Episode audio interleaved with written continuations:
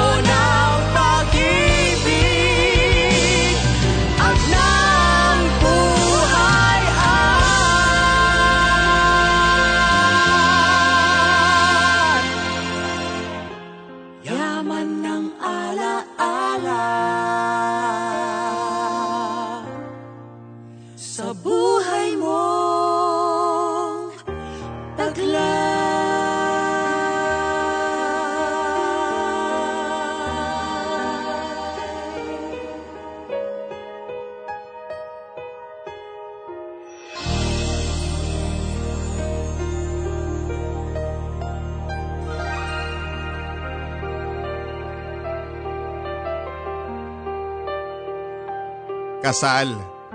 Isang maikling salita na kailangan mong panindigan sa mahabang panahon. Kasal. Kailan ka nga ba magiging handa dito? O ang mas magandang tanong, Kailan nga ba magiging handa ang tadhana para ibigay ito sa iyo? Si Julia ang ating tampok na bida ay palalawakin pa ang ating isipan sa konsepto ng kasal. Handa nga ba siya dito? O mas magandang tanungin ulit ay handa nga bang ipagkaloob sa kanya ng tadhana ang kasal na hinahanap ng puso niya? Ating alamin sa mga kwento ng pag-ibig, buhay at pag-asa sa nangungunang Barangay Love Stories.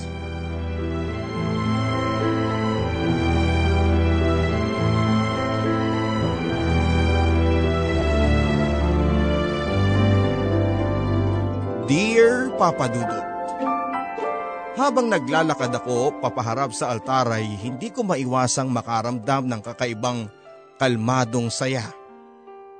Habang binabagtas ko ang punong altar, ay di ko maiwasang ang mga mata ko'y mapaakit sa gwapo at pormadong lalaki na naghihintay na sa harapan ng altar. Doble ang ngiti kesa sa akin. Doble ang saya triple ang ligaya. Hindi na ako makapaghihintay pa na mas mapalapit pa sa kanya. At nang makarating na ako sa kanya ay tipid itong ngumiti at pinagpatuloy ang pagtingin sa makipot na lakaran patungo sa altar. At doon ay napagtanto kong hindi pala para sa akin ang ngiting yon. Para pala sa iba. Pumwesto na ako sa gilid ng altar habang hinihintay ang pagdating ng babaeng nakatrahe de boda na kasing puti ng bagong saing na bigas. Siya. Siya ang dahilan ng ngiti ng lalaking ito. Siya ang kaibigan ko. Siya ang ikakasal at hindi ako.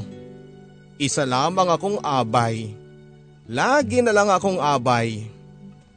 Ako si Julia. I do. Madalas ko nang marinig yan sa buhay ko. I do. Mga salitang sa iba ko narinig pero tila malabong masabi ko rin. Bata pa lamang ako papadudot ay saksi na ako sa mga palitan ng I do sa simbahan. Bata pa lamang ako ay saksi na ako sa mga pusong pinag-isa ng Panginoon. Babae ako at syempre, gusto ko ring makaranas na sabihin sa akin ito. Madalas nga na iniensayo ko na ito sa harapan ng salamin habang suot ang bridesmaid gown ko. Nakakatawa hindi ba? Mukhang desperada. Pero sino ba naman kasing hindi nangarap na balang araw ay maisabuhay niya ang pangarap niyang kasal? Muli mga kabarangay, ako po si Julia at heto ang kwento ng paglalakbay ko sa buhay dalaga hanggang sana sa buhay may asawa na. Ano ba yan Julia? Abay ka na naman ba? Eh kailan ko kaya makikitang magsusuot ka ng belong puti? Malapit ka na mawala sa kalendaryo aba baka gusto mong simulan ng maghanap ng mapapangasawa mo. Natatawang biro sa akin ang ate Janina ko habang pinagmamasdan ako sa salamin habang suot-suot ang putlaing asul na pang-abay ko. Napaismid ako. Wala nang bago. Gusto ko na ngang i-record ang litanya niyang ito dahil sa tuwing mag-aabay ako sa mga kaibigan at kamag-anak ko, ay eto ang madalas na sinasabi niya sa akin. Ate, wala ka pa rin sawa dyan sa panunokso mo no? Nakakainis ka na ha? Medyo napipig akong sabi nang hinarap ko ang tumatawa niyang mukha. Eto naman, hindi ka na nasanay sa akin. Pero seryoso, kailan nga ba? Kailan mo balak makita si forever mo? Aba, magmadali ka na. Nauubos na ang mga kakilala mong single. Kabahan ka na ne. Tuloy-tuloy pa rin ang pag-aalas kanya at binaliwala ang pag-irap ko sa kanya. Nang hindi na ako sumagot ay saka naman siya na nahimik ng ilang saglit. At bago ko pa man hubarin ang suot ko ay bigla itong nagpasundot ng seryosong tanong.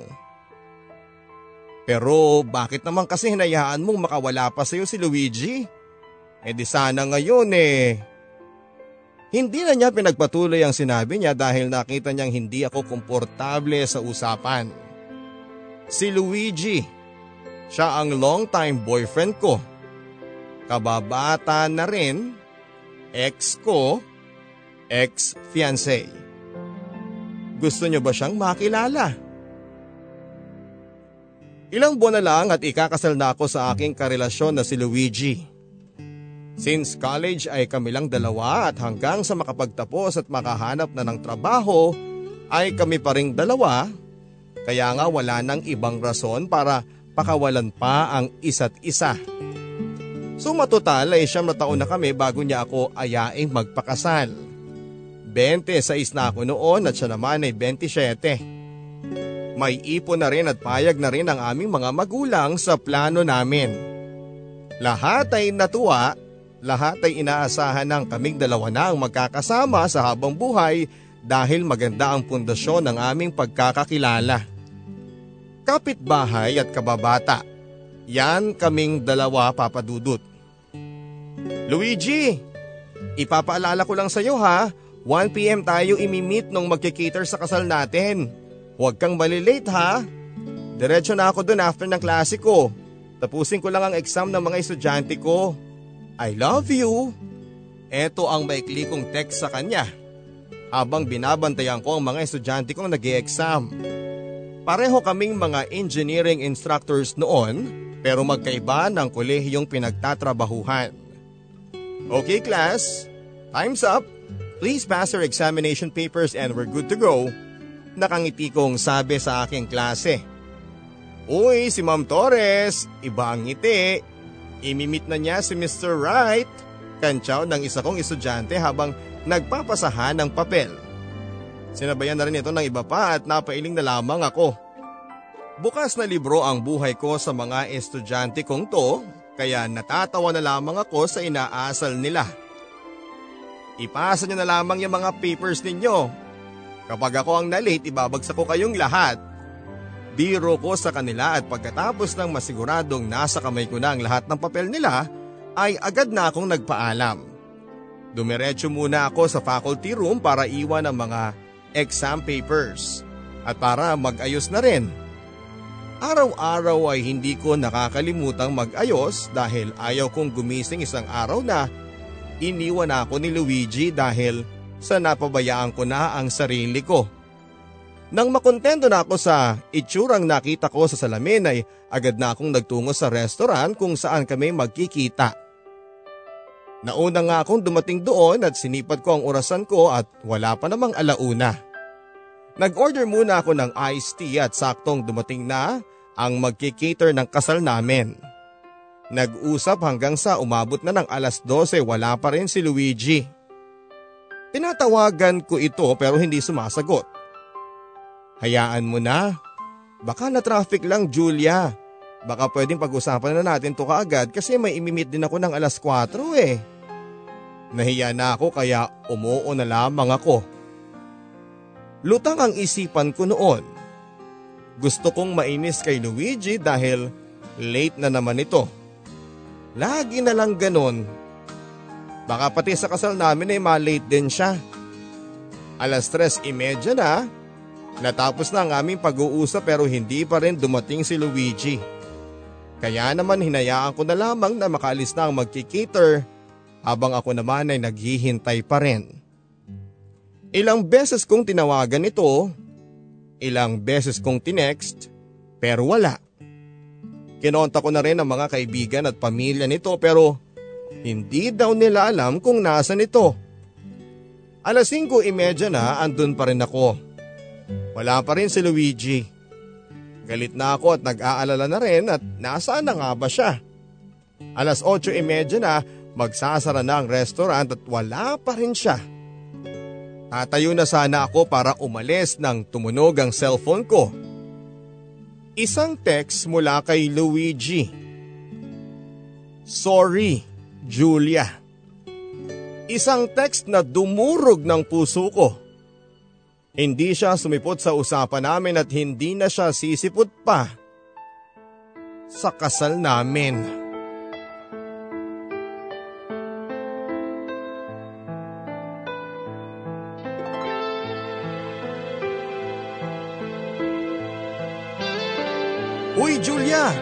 Nakatulala ka na naman dyan. Puntag sa akin ng isa kong kaibigan. Ay pasensya ka na Reyka ha. Iniisip ko lang yung, yung lesson plan ko para sa klase ko bukas. Pagsisinungalin ko. Mabuti na lamang at hindi na ito nagtanong pa. Basta ha, ikaw na ang maid of honor ko. Wala nang atrasan yon. Nagulat ako sa mga sinabi niya dahil hindi ko naman naalalang tinanong niya ako kung gusto ko bang maging maid of honor niya. Eh teka, pumayag na ba ako? Tanong ko na sinagot niya ng isang malutong na tawa. Oo, kanina lang sabi mo maid of honor kita. Tumango ka lang. Hay, nako ha. Yan ang nga bang sinasabi ko eh. Hindi ka na naman nakikinig. Pero mabuti ng ganun para siguradong maid of honor na kita. Wala na akong nagawa nun. Eto na naman tayo. Abay na naman. Eto na lang ba ang role ko sa buhay na to? Kung alam ko lang na ganito lang edi sana, ginawa ko ng motto sa yearbook ko ang once a bridesmaid, always a bridesmaid. Ganito na lang ba lagi ang lagay ko? Saksi na lamang ako sa masayang araw ng magkarelasyon. Kailan ba darating papadudot yung oras na ako naman yung magpapakita sa kanila na may forever talaga? Eh saan ba talaga kita imimit, Reyka? Kanina sabi mo sa karinderya ng lola mo. Ang gulo mo naman eh. Medyo naiinis kong sabi dahil nabubugnot na ang driver ng sinasakyang kong taxi. Sorry Julia ha kasi sobrang traffic. Papunta rin sa karinderya eh. Tapos si mukhang paulan pa. Eksaherado akong napabuntong hininga at saka muli siyang tinanong kung saan. Doon na lang sa malapit sa coffee shop. Malapit lang yan sa inyo, di ba? Sa sinabi niyang ito ay napatigil ako. Ma'am, Sampu ba talaga tayo? Naiiritable ng tanong ng taxi driver sa akin. Hindi ako nakasagot kaagad. Binaba ko na ang tawag at saka dinamdamang muling pagkirot ng akala kong naghilom ng mga sugat sa puso ko. Isang alaala na naman ang sumundot sa sugat ko. Ma'am, muling untag ng driver sa akin. Saka ako sinagot ng driver. At kasabay ng pagharurot ng sasakyan ay humarurot na rin ang aking isipan pabalik sa isang ala-alang.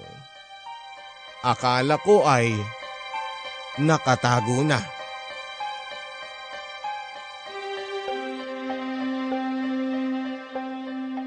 Bakit Luigi?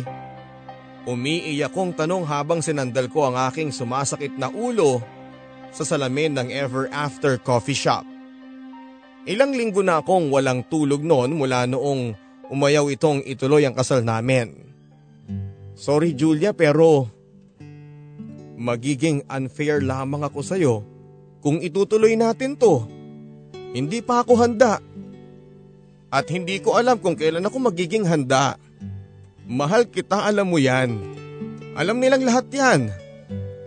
Napapikit na lamang ako sa mga sinabi niya. Pero bakit ka nag-propose? Bakit mo sinabing handa ka na dati? Pilit ko pa rin kinukumbinsi ang sarili ko na hindi totoo ang lahat ng mga nangyayari. Akala ko rin Julia. Akala ko rin pero isang araw, bigla akong nakaramdam ng hindi pa pala ako handa at hindi ko alam kung magiging handa pa ako. Malabo sa akin ang konsepto ng kasal. Malabo sa akin ang makasama ka habang buhay. Patawarin mo ko pero tama na Julia. Hindi ikaw ang problema ako. Ako ang may problema. Akmang tatayo na sana ito pero pinigilan ko ang kanyang kamay. Muling nagmakaawa na ibalik na ang desisyon na magpakasal na sa akin pero binawi niya ang kamay niya at muling umusal ng pasensya na. Wala na akong nagawa kundi ang pagmasdan siyang lumabas ng coffee shop na yon. Naiwan ako. Naiwan akong umiiyak habang hawak ang lumalamig ng kape. Umiiyak. Hindi ko alam kung kailan to matitigil. Umiiyak Hindi ko alam kung bakit nagsimula pa ito. Akala ko siya na ang dulo. Pero heto ako at mag-isa na lamang. Naiwan sa dulo. Naiwang mag-isa sa ipinangako niyang dulo.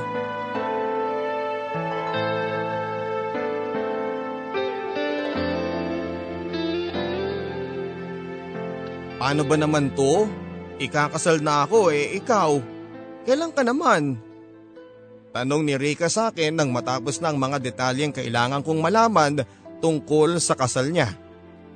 Nagpapalipas na lamang kami ng oras na yon habang pinapatila ang ulan sa coffee shop na yon. Hindi ako sumagot noon. Ayoko nang sumagot sa mga tanong na katulad noon. Naalala ko pa noon. Panay ang kantsaw niyo sa akin na tatanda akong dalaga dahil sa taas ng standards ko. Na dapat habang maaga pa ay bumili na ako ng maraming orchids at mag-alaga na lang ng pusa. Pero heto, tingnan nyo, Parang naaawa ang tadhana at inabutan ako ng lalaking pangarap ko. Tuloy-tuloy pa nitong sabi. Totoo nga naman ang sinabi ni Reka Papadudut. Sa aming magkakaibigan ay siya ang pinakahuling iisipin mong ikakasal dahil lagpas langit ang standards niya sa mga lalaki. Pero ayun, nauna pa siya sa akin. Samantalang dati ay ako ang iniisip nilang mauunang mag-aasawa. Dahil ako ang naunang nagkaroon ng karelasyon sa amin at ako ang may pinakamatagal na relasyon sa lahat. Pero tignan mo, nagbiro ang tadhana at ako na lang ang natitira. Sino ba naman ang hindi sasama ang loob? Julia, hindi naman sa minamadali kita pero bakit kasi wala pa? Magtatatlong taon na mula noong alam mo na Nung nagkahiwalay kayo ni Luigi, bakit kasi hindi mo pa subukang buksang muli ang puso mo? Gusto ko na rin mag-abay sa kasal mo eh. Ang tagal ko na kayang pinaplano ang magiging itsura ko sa kasal mo. Pabirong seryosong sabi nito sa akin. Tipid lang akong ngumiti noon. Magtatatlong taon na pala mula nung tinapos ni Luigi ang sa amin. Sa mismong lugar na ito. Masakit pa rin, aaminin ko. Hindi lang dahil mahal ko pa siya kundi masakit para sa akin. Sa pride ko ang mga nangyari. Basta Julia ha, pangako mo. Ikakasal ka pa rin at ako ang maid of honor mo.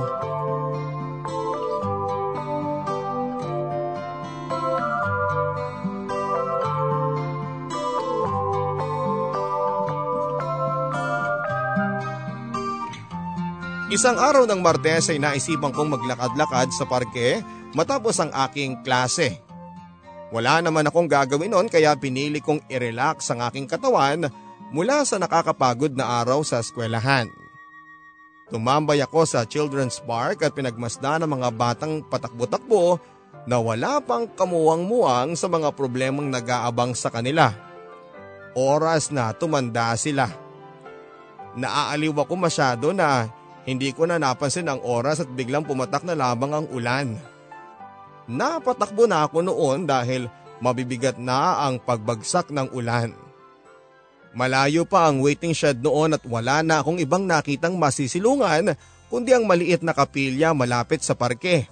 Tumakbo ako doon para magpatila pero bago pa man ako makapasok sa loob ay nakita kong abala ang lahat. Abalang lahat sa pagsaksi sa pag-iisang dibdib ng magkarelasyon. Dahan-dahan akong lumapit. Kaunti lamang ang mga tao at halatang pamilya at kaibigan lamang ang nandon pero banaag mo ang kakaibang saya nila para sa magsing irog na noon ay nagpapalitan na ng mga pangako. Oo, masayang selebrasyon yon. Dapat lang na maging masaya ang lahat pero hindi ako.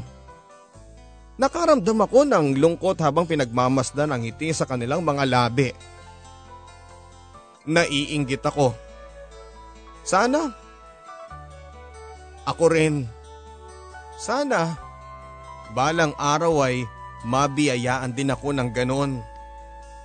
Ang ganda ng babae sa suot niyang puting trahe de boda. Na hindi man masyadong mamahalin ay alam kong sinikap niyang mabili para makasalo niya ito sa isa sa mga pinakamasayang araw ng buhay niya. Miss, pasok ka sa loob. Mababasa ka dyan. Bisita ka ba? Nagulat na lamang ako nang tanungin ako ng tagapaglinis ng kapilya. Umiling ako at saka patakbong lumayo sa lugar na yon. Lumakas lalo ang ulan na aking pinagpasalamat. Dahil natakpan nito ang mga luhang kanina pang walang habas na pumapatak sa aking naninibughong mga mata.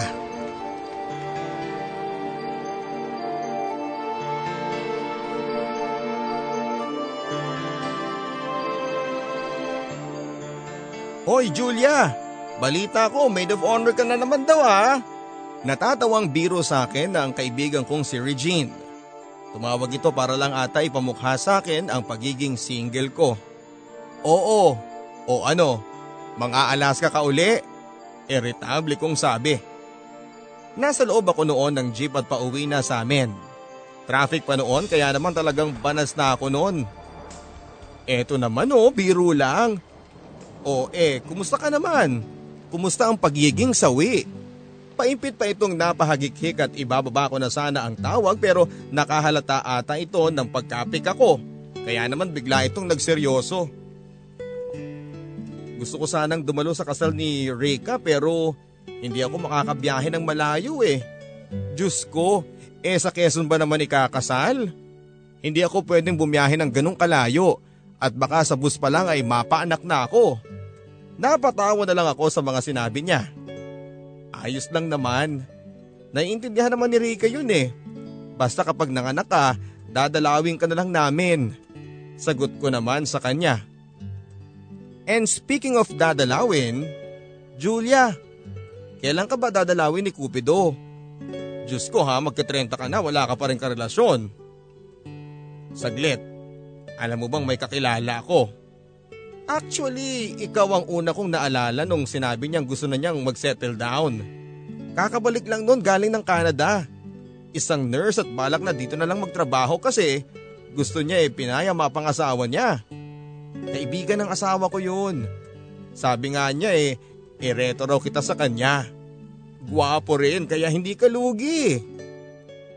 Eto na. Eto na nga ba ang sinasabi ko papadudot? Reto may nire-reto na naman sila sa akin. Sa totoo lang ay hindi siya ang unang may nais na ireto sa akin. Halos lahat na yata ng mga kaibigan ko ay gusto nang maging kupido sa akin para lang magkaroon ako ng makakarelasyon. At lahat ng yon ay tinanggihan ko dahil hindi ako naniniwala sa ganito. Gusto ko natural na dumating ang pag-ibig at hindi pinipilit. Tigilan mo ako Regine ha, hindi na ako natutuwa. O siya, ibababa ko na yung tawag mo at bababahan na ako ng jeep. Hindi ko na hinintay pa na makasagot ito at dali-daling pinatayan siya ng tawag, kasabay ng pagbaba ko ng jeep. Hindi pa naman ako ganong kadesperada para humingi ng tulong sa mga kaibigan ko para lang mahanap ang forever ko. Hindi pa naman ako aabot sa ganon pero habang naglalakad ako patungo sa aming bahay, ay may nakasalubong akong dalawang matandang mag-asawa. Dahan-dahang naglalakad. Nakakapit sa braso ng matandang lalaki ang matandang babae habang busog na busog sila sa tawanan. Rinig ko ang usapan nila. Binabalikan nila ang nakaraan. Binabalikan nila yung mga panahon na, na nagliligawan pa lamang sila. Halong kilig at tuwa ang nararamdaman nila habang isa-isang binubuklat sa kanilang isipan ang mga malilinaw na araw kung saan sila nagsimulang dalawa. Napahinto ako sa paglalakad at hindi na ako sumabay pa sa kanila. Nakaramdam kasi ako papadudot ng lungkot. Gusto ko rin noon. Gusto ko rin na may makasamang tumanda habang binabalikan ng masaya naming nakaraan. Kinuha ko ang cellphone sa bag ko Nagdial ng numero. Hello Regine? Sino ba yung lalaking sinasabi mo? Kailan siya pwedeng makilala?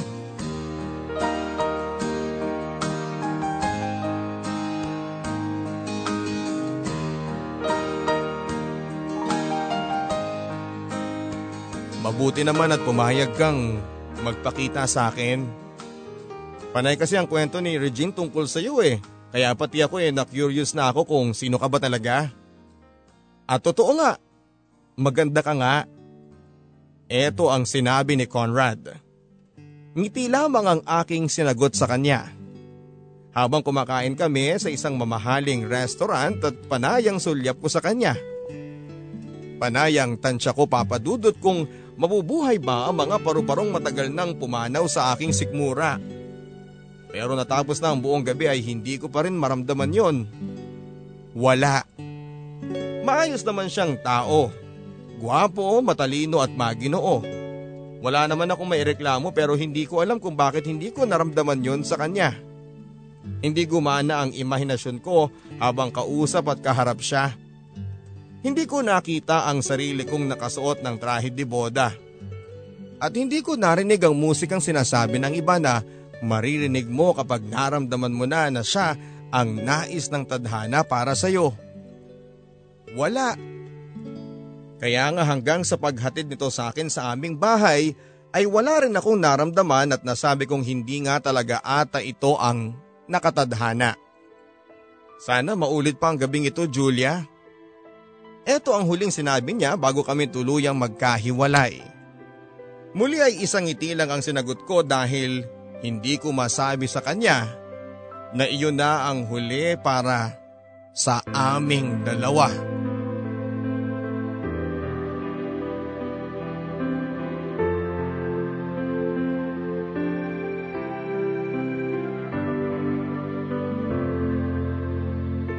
Ha?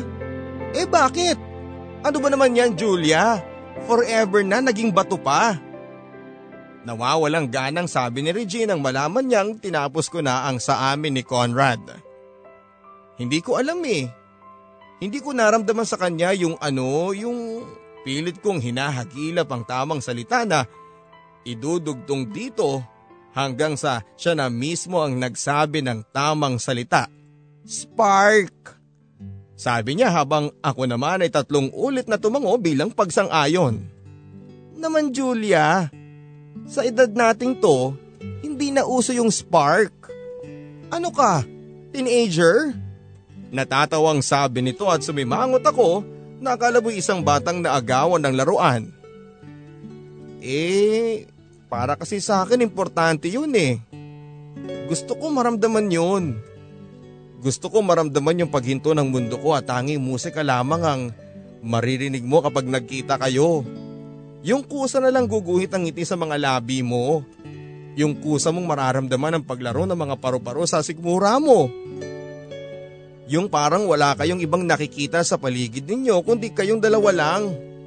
Ayun. Yun ang inahanap ko. Madamdaming kong sabi habang nakatingin sa kawalan na tila pinapantasya ang bawat salitang binibitawan ko. Ineng Julia, 2016 na. Gumising na uy. Mahirap nang maramdaman yan sa panahon ngayon. Praktikalan na lang te. Yan kasi ang napapala mo sa kakapanood ng mga pelikula ni Judy Ann Santos at uh, Wawi de Guzman eh. May aldab na te. Move on, move on na rin pag may time pambabasag sa akin ni Regine. Hindi ko na lang to pinansin pa basta alam ko sa sarili ko papadudot na kahit iba ang henerasyon ngayon ay mararamdaman ko pa rin ang lahat ng ito.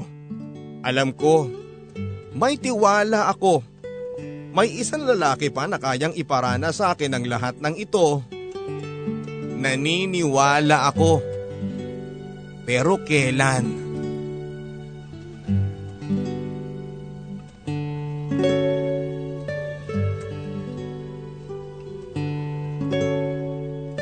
Nang maihatid ko na palabas ng pintuan si Regina ay naiwan na naman akong mag-isa. Napasandal sa pintuan habang ninanam na muli ang kalungkutan. Tumaas na nga ako at nagpunta sa aking kwarto. Binuksan ang bintana dahil naaalinsanganan ako sa paligid. Sumandal ako sa may bintana at pinagmasdan ang kalangitan. Pumikit ako at umusal ng taimtim na dasal na sana ay may plano pa rin ang tadhana na ibigay sa akin. Ang lalaking magtatanggal ng takot sa puso kong umibig at sumubok na muli. Napabuntong hininga ako at kasabay ng dasal na yon ay nakaisip ako ng isang bagay. Magsusulat ako ng nais ko sa kasal ko. Nilisan ko ang bintana at agad na nagpunta sa aking lamisita at dinampot ang sketchpad. Naupo ako sa gilid ng kama at saka pinaganang muli ang aking imahinasyon sa nais kong maging kaganapan sa aking kasal.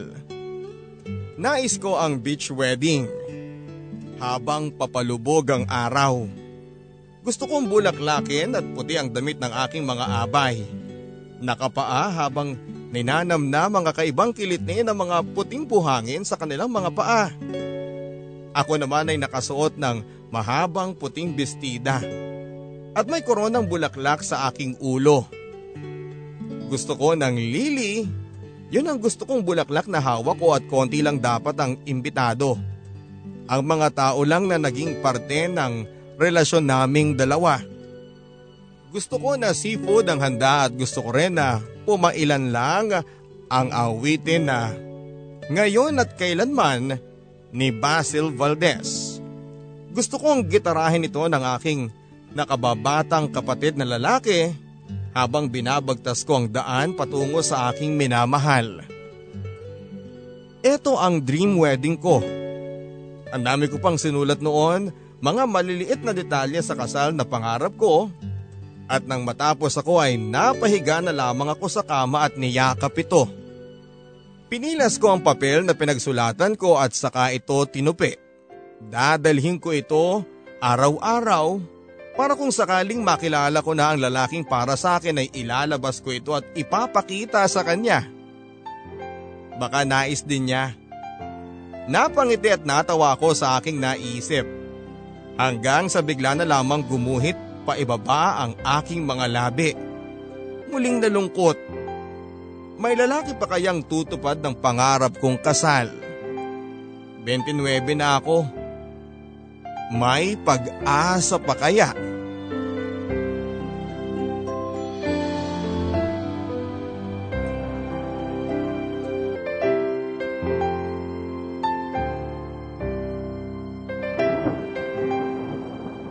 Umulan na naman. Ito talaga ang ayaw kong panahon. Ang pag-ulan. Lalo na tamad pa akong magdala ng payong. Wala na namang masilungan dahil madaming tao rin ang nabigla sa pag-ulan. At kesa makipagsiksikan ay napatakbo na lamang ako sa malayo para makahanap ng lugar na masasarili ko. Hanggang sa makaabot ako sa dulo. Hindi ko inaasahan papadudot ang daang aking tinahak ang patungo sa Ever After Coffee Shop. Ang lugar na minsan ang dumurog sa aking puso. Walang masyadong tao at eto dapat ang pupuntahan ko pero nag-alanga ng mga paa ko. Oras na pumasok ako dito ay alam kong babalik muli ang sakit. Handa na ba akong muling kutkutin ng sugat? Pero biglang lumakas lalo ang pagbayo ng ulan na tila pahintulot na pumasok na ako. At nang makapasok na ako ay tila nagbalik na naman ang ilang taon ng buhay ko. At kapag niloloko ka nga naman ng pagkakataon, na tsempuhan pa ang tanging bakanting upuan na lamang ay ang upuan kung saan kami huling nag-usap ni Luigi. Naupo ako dito. Ilang saglit pa'y naramdaman ko ang alaalang minsang bumalot sa upuang iyon. Kaya ko ba? Huli na para umatras pa pero sana umatras na lamang ako dahil hindi ko pala talaga kaya. Sana ay sinuong ko na lamang ang ulan at nagpalipad sa ibang direksyon. Muli na namang nagbadya ang luhang matagal ko ng pilit na pinapagalitang huwag magpakita. Hanggang sa pumatak na ito isa-isa. Mahapdi ang init nito sa aking mga mata pero kailangan ko itong ilabas bago pa man ako nito pasuin. Hanggang sa ang pagluha ay nauwi sa mahabang pag-iyak. Wala na akong pakialam noon kung nakatingin man sa akin ang mga nandun. Wala.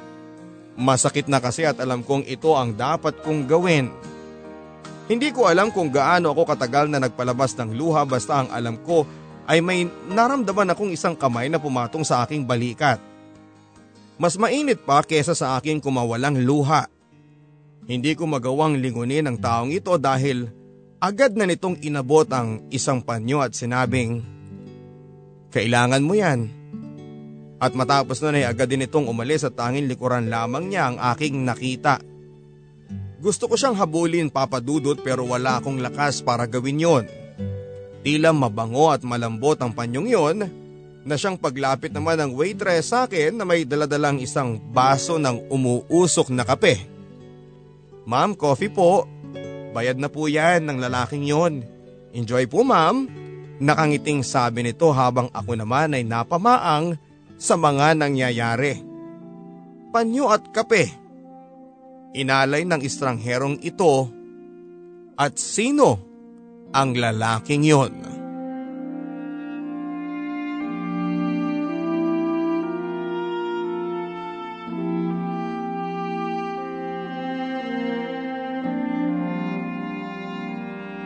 Mo man lang hinabol.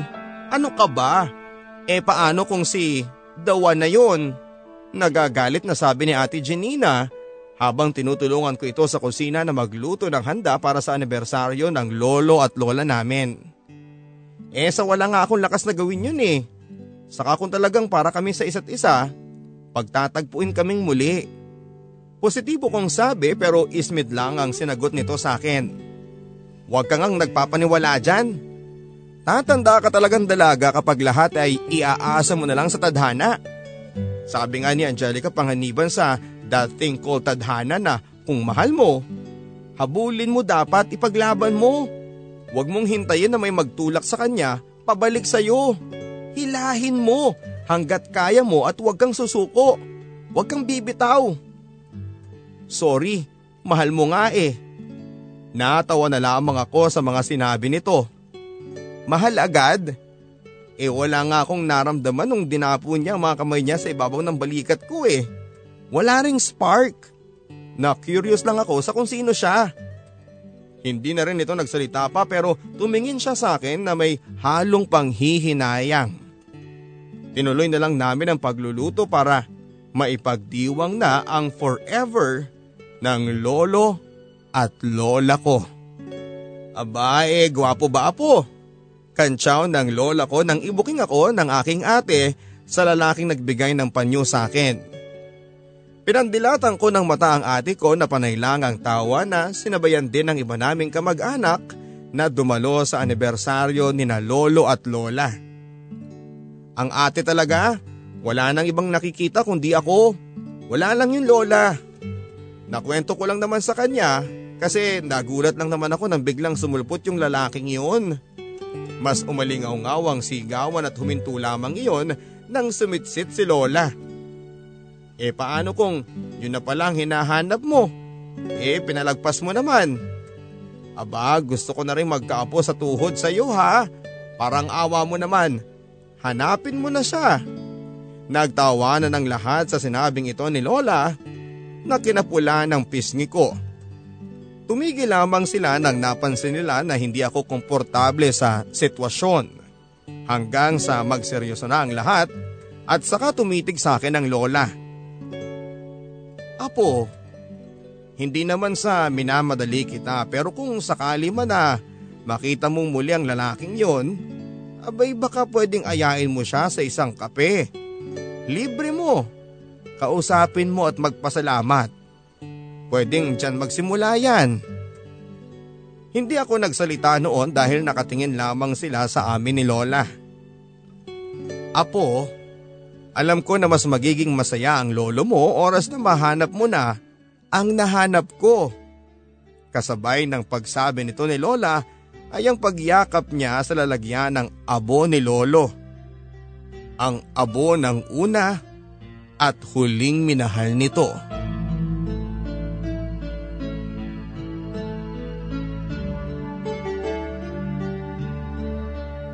Mabilis nga talaga ang panahon na tila pumikit ka lang ay heto na. Isang taon na pala ang lumipas nang hindi mo namalayan. Hindi ko naman namalayang ginawa na naman akong abay sa kasal. Unti-unti ay tinanggap ko na lamang sa aking kapalaran. Baka nga hanggang ganito na lamang ako. Katulong sa kasal. Wala nang iba. Habang nasa gilid ng altar at uh, pinakikinggan ang wedding vows ng kinakasal kong pinsan, ay hindi ko nga maiwasang maluha dahil saksi ako sa pag-iibigan nilang dalawa ng mapapangasawa niya. Kaya nga kasama rin ako sa tumulong sa paggawa ng vow niya. Sa pagluha ko ay dinampi ko ang panyo sa aking mga mata at agad na napahinto. Ito ang panyong binigay sa akin ng estranghero sa coffee shop isang taon na ang nakakalipas. Pinagmasdan ko ito at tila narinig muli ang sinasabi nitong kailangan mo yan. Oo nga at kailangan ko pa rin ito lalo na sa panahong ganito na punong-puno ako ng emosyon. Isang taon na ang lumipas pero hindi ko na muling nakita pa ang lalaking ito. Tila iyon na ang una't huli naming pagkikitang dalawa. Tila di na pahihintulutan pa ng tadhana na muling magtagpo ang aming mga mundo. Baka pinadala lamang ito ng Diyos sa akin para may pumawi ng panandalian ng luha ko. Nasaan na nga kaya siya? Magkikita pa kaya kaming dalawa? Sana. Gusto kong ibalik ang kapeng binigay niya sa akin at gusto ko siyang makausap. Gusto kong magpasalamat sa panyong isang taong ko ng gamit at hawak. Lalo na nga sa mga gabing ako'y mag-isa at nalulungkot. Naaalala pa kaya niya ako?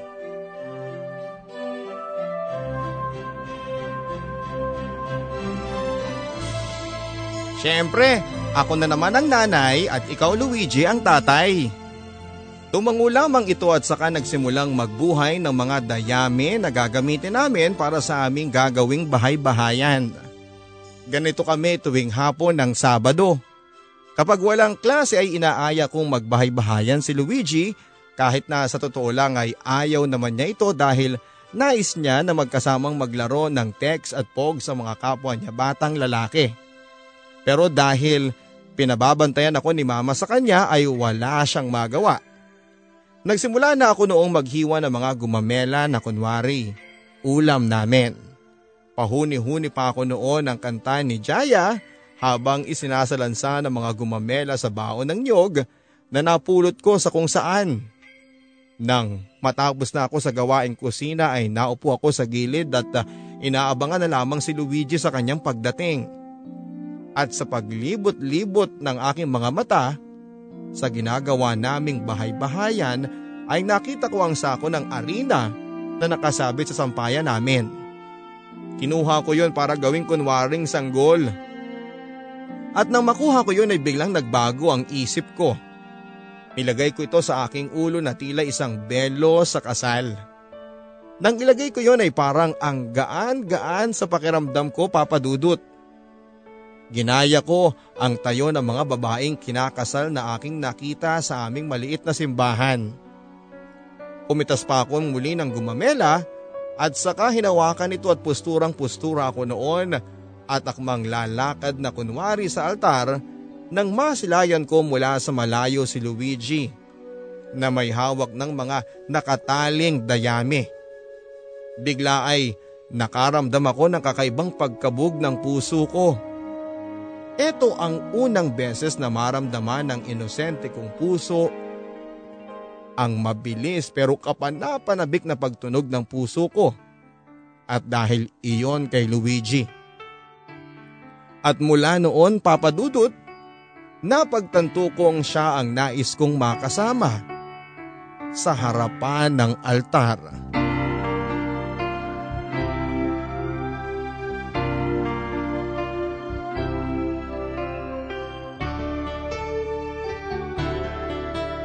Manong, dito na lang po ako bababa. Ito ang sinabi ko sa nababanas ng taxi driver dahil sa halos isang oras ng traffic.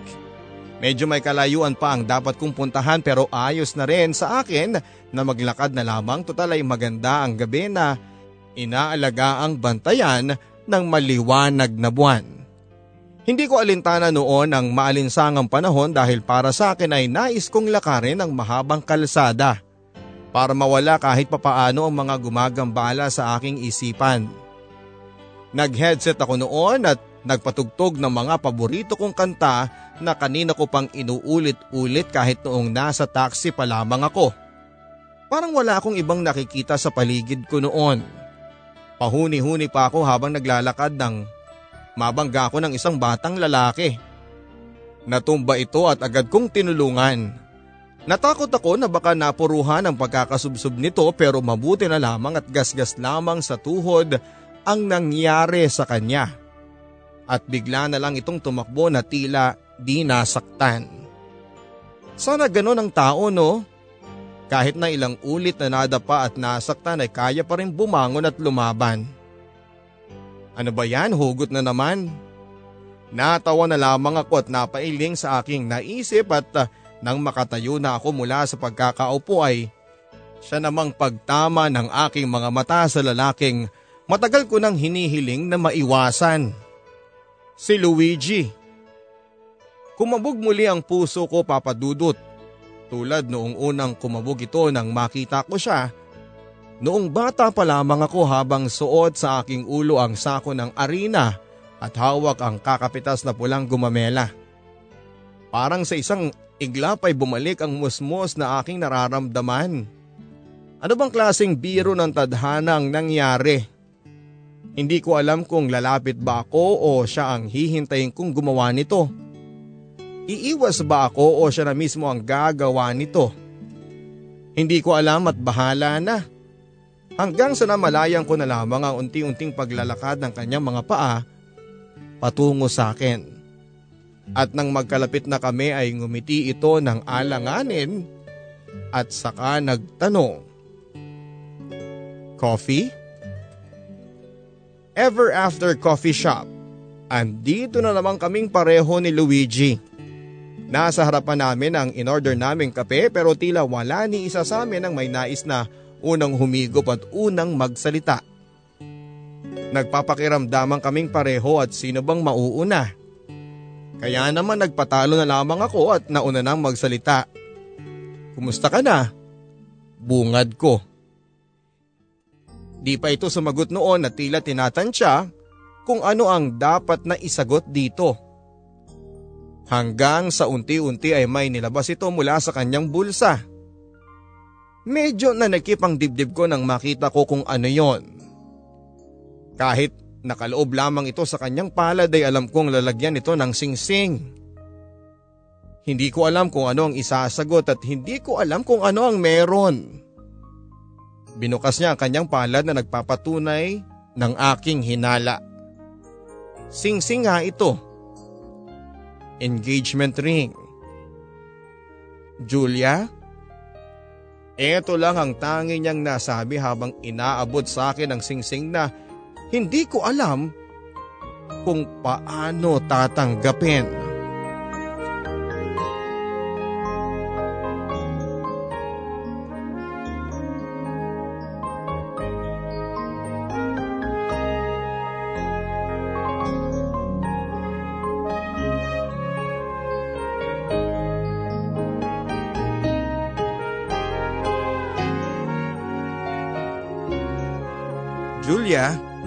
Muli niyang pag-ulit sa aking pangalan na akala mo'y hindi ko narinig sa unang beses.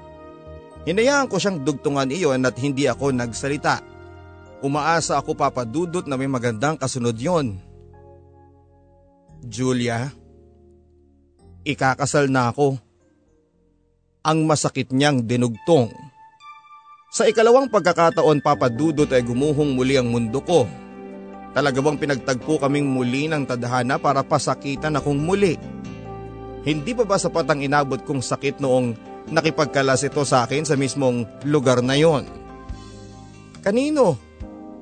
Yun na lamang ang tanging salitang lumabas sa bibig ko. Ang tagal bago ito sumagot. Nakilala ko nung nagbakasyon ako matapos tayong magkahiwalay. Mula noon ay napapadalas ang aming pagsasama hanggang sa Naramdaman kong siya na nga. Durog na ang puso ko noon kasabay ng pagkadurog muli ng pride ko. Pilit kong nilalabanan ang paghikbi pero natalo ako. Bakit? Bakit sa kanya kasigurado? Kailan lang kayo nagkakilala? Ako matagal nang nagmamahal sa iyo. Matagal mo nang kakilala. Nagmahalan tayo ng sobra, hindi ba? Pero bakit sa kanya ka nakasigurado? Umiiyak ko ng tanong. Hindi ko siya matig na noon dahil sa sobrang puot. Ganon din siya sa akin at hindi makatingin dahil sa hiya pero nagawa pa rin niyang magsalita. Hindi ko alam. Isang araw nagising ako na hindi ako sigurado sa iyo. At isang araw ay nagising na lamang ako sa malayong lugar at may nakilalang bago. Hindi ko inaasahan na sa kanya ko mararamdaman ang kagustuhan kong magpatali. Isang araw pagkagising ko, sigurado na ako. Sigurado na ako sa kanya na siya ang gusto kong makasama buong buhay ko. Patawarin mo ko Julia. Pero sigurado nga na mas maganda na nagkita tayo ngayon para maisara natin ang pintuan nating dalawa. Ito ang naging paliwanag niya na ayokong intindihin. Gusto ko pa ng kaunting eksplenasyon, kulang at kulang ito. Pinagpalit niya lang ba ang ilang taon naming pagsasama? Sa akin na nakasama niya ng mahabang panahon pero kailanman ay hindi siya naging sigurado na ako ang nais niyang makasama. Hanggang sa dulo. Samantalang ang kanyang bago, pinag-alayan na kaagad niya ng kanyang mundo. Gusto ko na iisplika ng tadhana sa akin ito. Bakit kailangang maging ganito? Julia, mahahanap mo rin siya. Mahahanap mo rin ang lalaking handang bitawan ng kanyang mundo. Patawarin mo ko Julia pero hindi ako yon. Gusto mo mang mangyari yon pero hindi ko nagawa at hindi ko magagawa. Dahil alam ko sa sarili ko na hindi tayo ang takda. Mahahanap mo rin siya, Julia. Mahahanap mo rin siya. Ang sakit papadudot at walang kasing sakit ang muli naming pagkikita. Hindi ko naman napigilan ang pagluha ng aking mga mata at tila nais ng Diyos na pagurin na lamang ito sa pag-iyak habang ako'y humihinga. Gusto ko nang tumigil sa pag-iyak pero ayaw itong sundin ng aking mga mata. Pagod na ako. Pagod na pagod na. Diyos ko, kailan mo ba pahihintuin ito? Hindi ko alam kung gaano katagal ang pag-iyak kong ito dahil hindi ko na rin napansin ang pag-alis at pagpapaalam ni Luigi sa akin. Basta ang tanging naririnig ko lamang ng mga oras na yon ay ang aking paghikbi ng paulit-ulit. Hindi ko na rin na nahigop ang kape at alam kong mas malamig na ito kaysa sa nararamdaman ko. Hindi ko na rin alam kung tatayo na ba ako para lisanin na at isumpa ng tuluyan ang lugar na yon.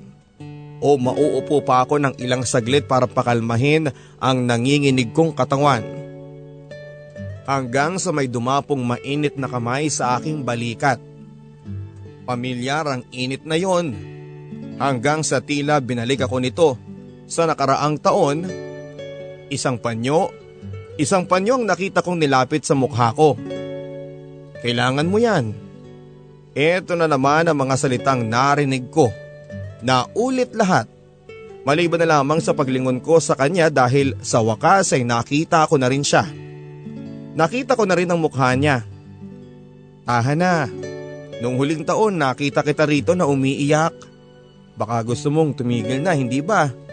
Natatawang biro nito sa akin na kinatawa ko na lamang kahit na tuloy-tuloy pa rin ang pagbagsak ng luha sa aking mga mata. Kaya naman muli niyang inabot ng panyong hindi ko pa rin tinatanggap. Kailangan mo yan. Sabay ngiti at pagdating ng waitress na nagabot muli ng isang mainit na kape para sa akin.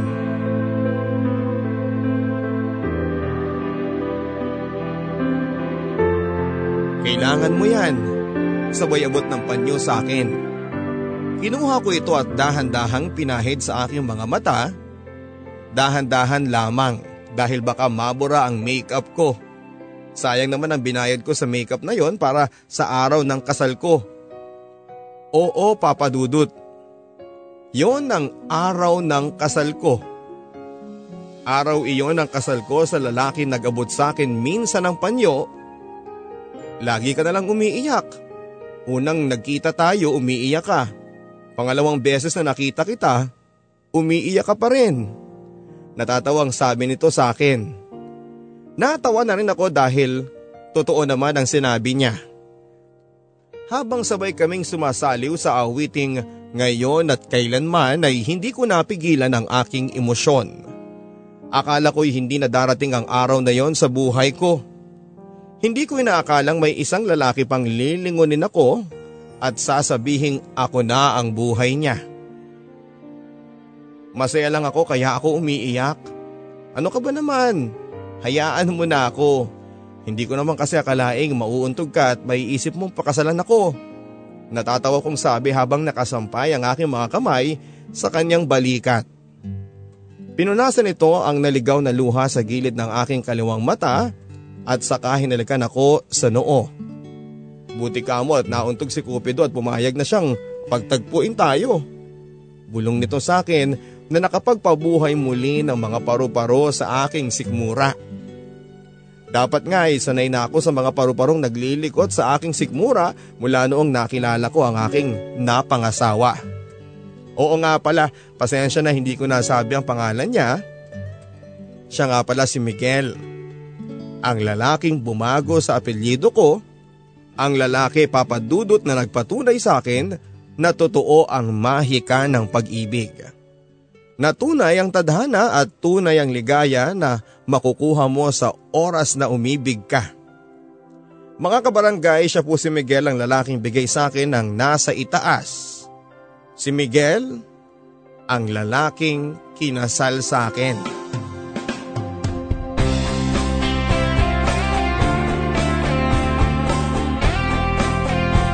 Matamis at walang kasing tamis ang maranasang maglakad patungo sa altar na alam mong hindi pagiging abay ang dahilan ng iyong paglalakad doon. Habang naglalakad ako ay hindi ko maiwasang balikan ang nasa listahan ko. Lahat ng nandun ay nasunod kahit sa kaliit-liitang detalye. Ang listahang lukot-lukot na na ipinakita ko pa rin kay Miguel nang naging kami. At siya ang nag-asikaso ng lahat ng hindi ko naman hinihiling. Napakaswerte ko papadudot at mga kabarangay, walang kasing swerte. Habang patungo ako sa harapan ng altar kung saan tanaw ko na ang lalaking makakasama ko habang buhay, ay hindi ko maiwasang mabighani sa ganda ng papalubog na araw. Kay ganda. Tila sinasabing papalubog na rin ang araw ng pagiging mag-isa ko. Naging maganda rin ang pag-iisa kong iyon dahil nagamit ko ang panahong iyon para ayusin ko ang sarili ko para sa lalaking tinadhana para sa akin. Wala akong ibang nakikita na mga oras na yon kundi si Miguel at ang mapulang papalubog na araw. Ang ganda at hindi ko mapigilang mapaluha noon dahil biglang nag-flashback ang lahat mula nang ako'y bata pa. Mula noong nagsuot ako ng puting sako ng arena sa ulo ko hanggang sa una akong ma-engage kay Luigi at kung paanong lumuha ang puso ko nang bawiin niya ito. Hanggang sa pag-iwan ito sa akin sa Ever After Coffee Shop. Hanggang sa pagiging malungkot ko. Hanggang sa pagiging mag-isa ko. Hanggang sa muli akong dinala ng pagkakataon sa coffee shop na yon kung saan ay may nagabot sa akin ng panyo. Hanggang sa bumalik akong muli doon kasama si Luigi para tuluyan ang isara ang mga pintuan namin at hanggang sa muli na namang may nag-abot ng panyo sa akin. At mula noon ay nagsimula na ang happily ever after ko sa coffee shop na yon. Ang coffee shop na naging saksi ng pait sa aking mga mata hanggang sa muli itong maging saksi ng mga masasayang araw ko kasama ang lalaking napangasawa ko. Ang lugar na akala ko'y wala nang idudulot na maganda sa akin.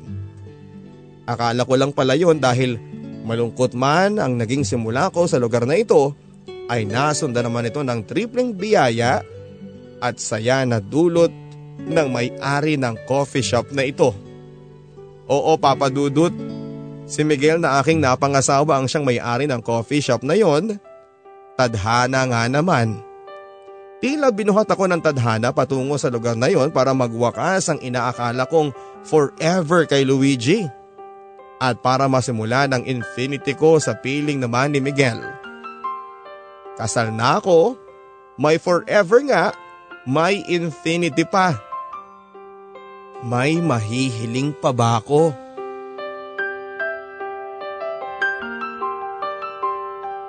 Akala ko papadudot ay tatanda ako ng dalaga at muntik na akong mapabili ng orchids at mag-alaga ng mga pusa. Mabuti na lamang at napigilan kagad ako ng tadhana.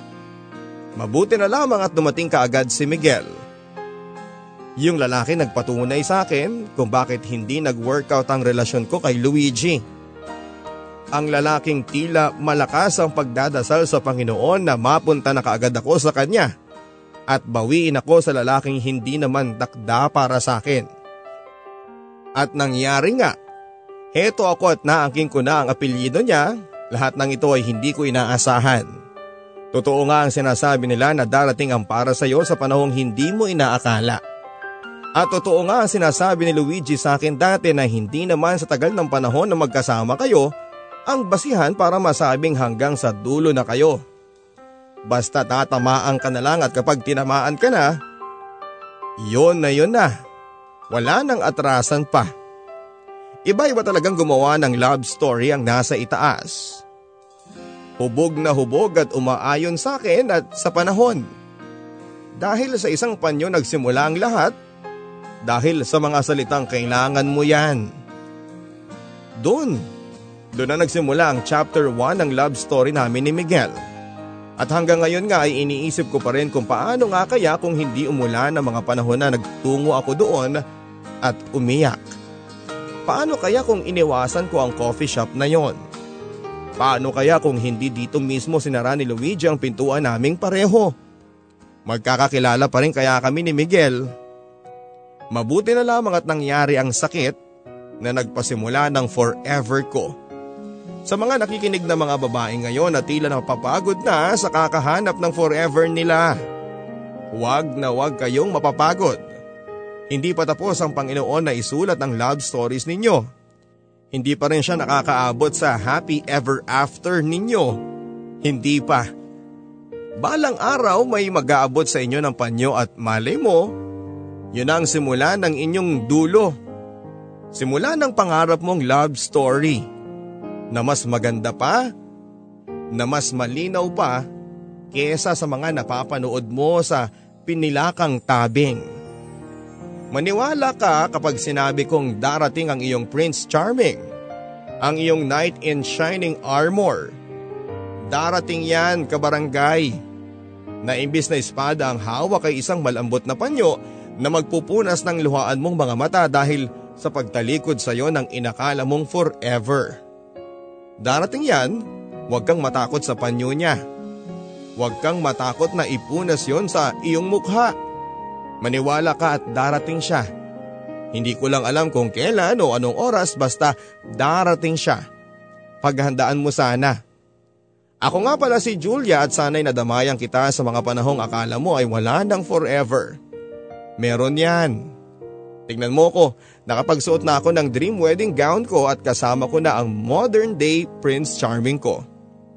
Muli ako si Julia, na dating sawi, at ngayon ay kaya nang ngumiti.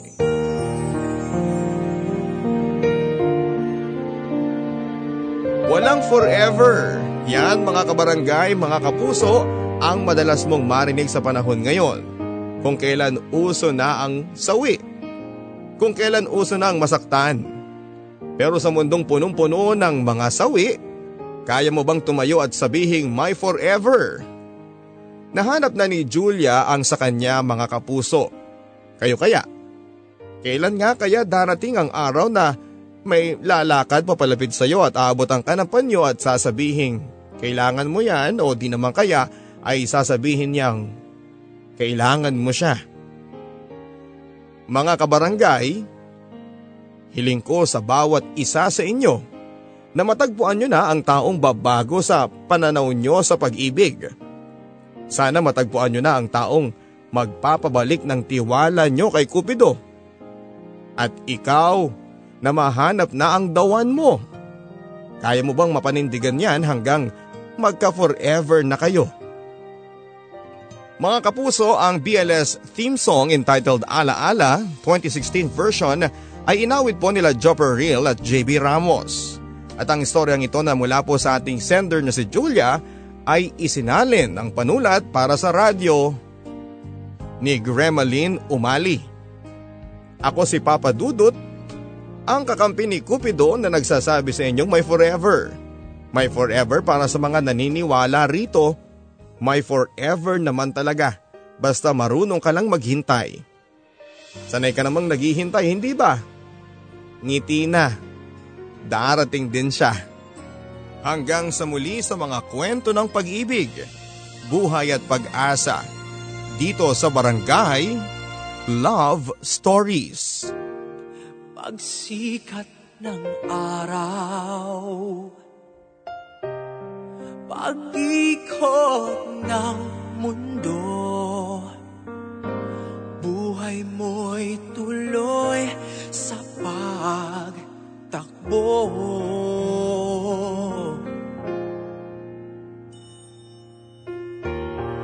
Halakhak at iyak Ligaya at ala-alay masinop na inipon.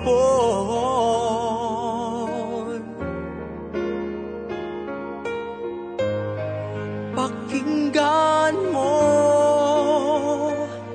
Sigaw ng iyong puso. Ang diwa ay hayaang mag lakbay Kwento ng pag-ibig at ng buhay ay Yaman ng ala-ala sa buhay mong taglay